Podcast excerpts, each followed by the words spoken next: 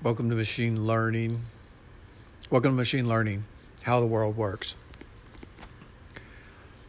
I want to talk about hieroglyphs, Egyptian hieroglyphs, and the recent discovery.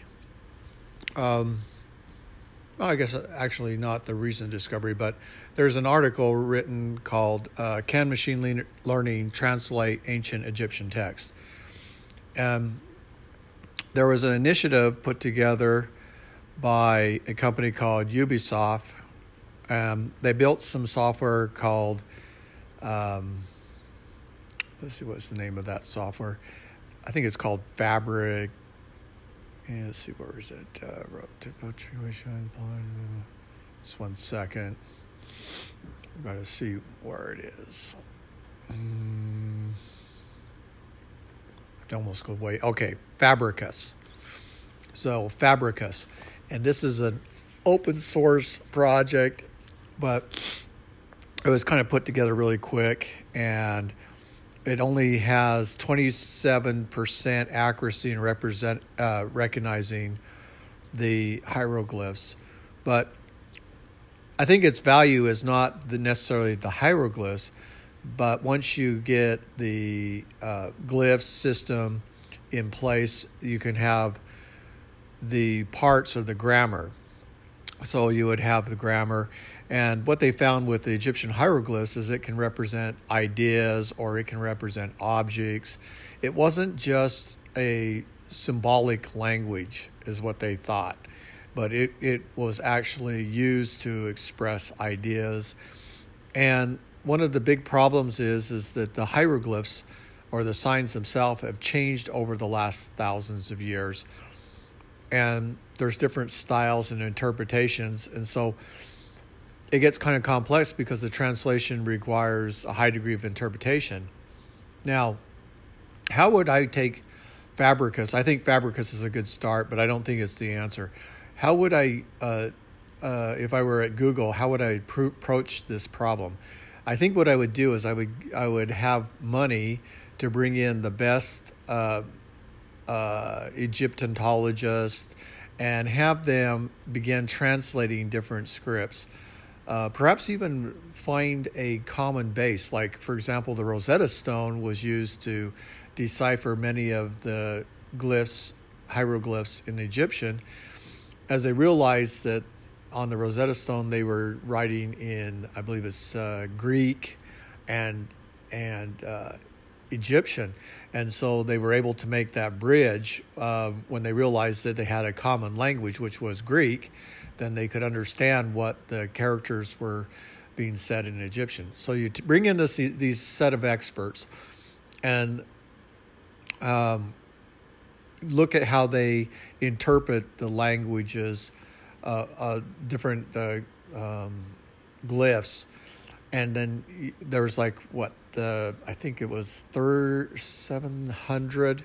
I think there's 700 uh, hieroglyphs in Egypt. Let me see if I can find that real quick. Um, yeah, there's there's a little bit over 700 hieroglyphs that are known. So then take these hieroglyphs and put them in constructive text that, for example, that uh, maybe have been recorded or pictures of it, and then uh, map that to these 700 hieroglyphs, and then have these experts uh, translate it. Maybe you could have multiple experts translating multiple sentences, and um, and then the machine learning taking that uh, approach maybe they would translate it into Greek uh, or they would translate it into cuneiform. That might be an interesting translation there now that uh, AI is beginning to understand cuneiform. But you could, uh, there was one man that uh, was real interesting. He was talking to me about that he thought that the universal language to translate all languages into was Sanskrit uh, because it was so old and it could handle so many ideas and concepts very accurately, and that Sanskrit was the best language in the world to translate. So maybe we find this common language that we can we can uh, uh, interchange with the ideas and then have the AI learn these systems, maybe learn from, uh, you could put in a recurrent neural net and translate it from uh, Hebrew hieroglyphs into Sanskrit or Hebrew hieroglyphs into Greek, and maybe even take Greek and, and, and translate that into uh, Sanskrit, and then see if you get better meaning as you do these translations into more universal languages. Well, then the computer could learn, uh, you could use uh, transformers, and they could then pay attention to different rules in the data. And as those rules uh, are discovered, then uh, then when you feed in new hieroglyphs, uh, into the system, and supposing that you can get the recognition uh, to the hieroglyphs beyond 27%, but let's say move it to 99%. And now you can take a picture of your Egyptian hieroglyphs and it can translate into Sanskrit, and then from Sanskrit, it could translate back into English. Or it could translate into Greek, and then from Greek into English. Or it could translate from uh, uh, hieroglyphs into English and maybe you would have percentages to see uh, which is more accurate, and you would select the translation that had the best accuracy.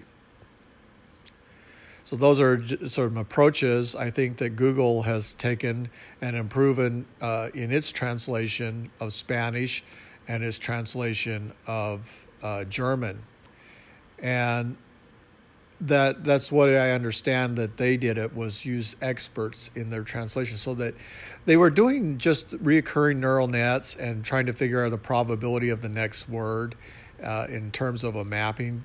But the problem is, is words often don't map directly between languages, and sometimes you don't even have a word that exists in one language versus another, and so you have to find a word that's close to that word uh, without uh, drastically changing the meaning. And then you have words like bear, you know, a bare arm, a bear that's an animal. Um, uh, let's see, I can't think of any other, but the they're the the words itself sound a certain way, but they could, in terms of its context and its characters, could alphabet could mean something else.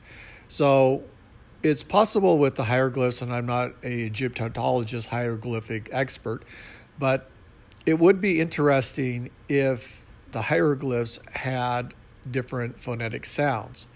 And then for those phonetic sounds and combinations of phonetic sounds, you could predict probability of what the next sounds would be.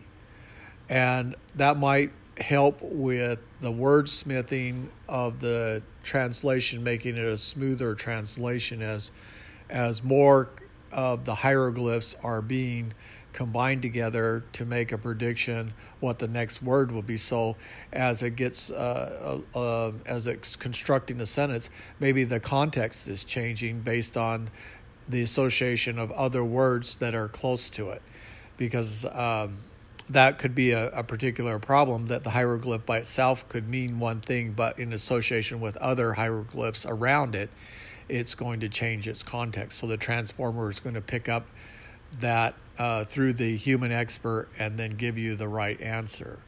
So I do think that in the era of large language models, that uh, translation is going to be a thing in the 21st century.